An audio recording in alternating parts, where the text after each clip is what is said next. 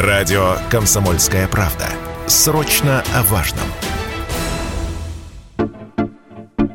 Российские рестораны не останутся без алкоголя на Новый год, несмотря на уход с рынка крупных зарубежных игроков. Об этом заявил вице-президент Федерации рестораторов и ательеров Сергей Миронов. По его словам, незначительные перебои возможны, равно как и небольшой рост цен. Но на общей картине это не скажется. Сергей Миронов в интервью радио «Комсомольская правда» пояснил, что продукция ушедших с российского рынка компаний все равно будет поставляться в Россию, но не напрямую. Мы будем пить на Новый год практически весь алкоголь, потому что, по сути, алкоголь из России не ушел. Мы получили только логистические перебои и не более того. Часть компаний, которые в своих портфелях имели ну, раскрученные бренды, приостановили свои поставки. Часть продолжили поставки, но и те компании, которые приостановили свои поставки, не приостановили их в другие страны. На сегодняшний день большинство алкогольных компаний без проблем закупаются в этих странах и привозят весь алкоголь.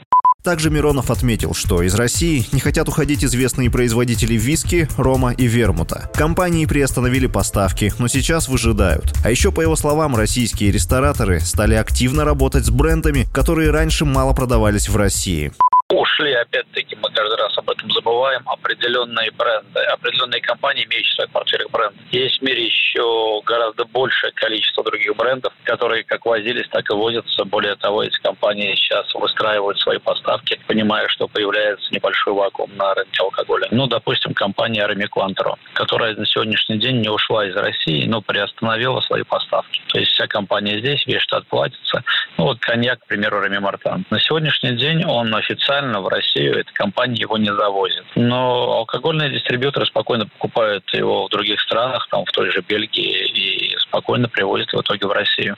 Ранее сообщалось, что Узбекистан внезапно стал лидером по темпам роста поставок вина в Россию. За три квартала этого года импорт вина из этой страны увеличился в 4,5 раза, почти до 850 тысяч литров. На фоне сложностей с поставками алкоголя из западных стран и экономии потребителей, дистрибьюторы увеличили объем импорта более дешевых вин в сегменте до 300 рублей за бутылку. Василий Воронин, Радио «Комсомольская правда».